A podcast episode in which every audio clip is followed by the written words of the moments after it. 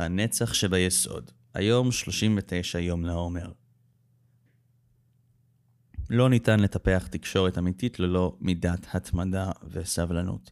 סיימן יעקובסון, מתוך ספר הספירות של אתר חב"ד.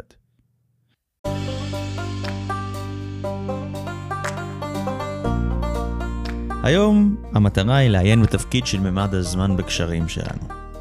מה מגדיר תחילתו וסופו של קשר? מה מוביל להישארות של קשר לאורך זמן?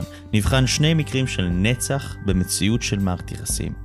מחויבות וסופם של קשרים.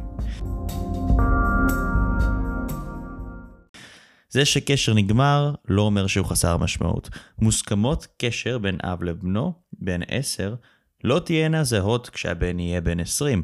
דווקא הנצח, ראיית הזמן, מראה כי אמנם חברויות עוזלות, בני משפחה נפטרים, אהובות משתנות, אך עצם קיום הקשרים היא חוויה מעצבת להתגשרות ולסובביהם.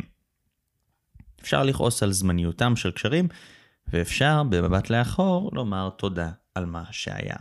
כמו שאומרת אריאנה גרנדה, Thank you next, I'm so grateful for my ex. מחויבות ככלי. חקירת הנצח משמע חקירת הזמן. דבר זה מוביל אותנו לעניין המחויבות, שהוא קשר עם עתיד.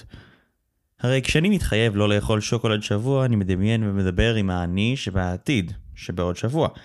מחויבות בקשר זה אותו דבר.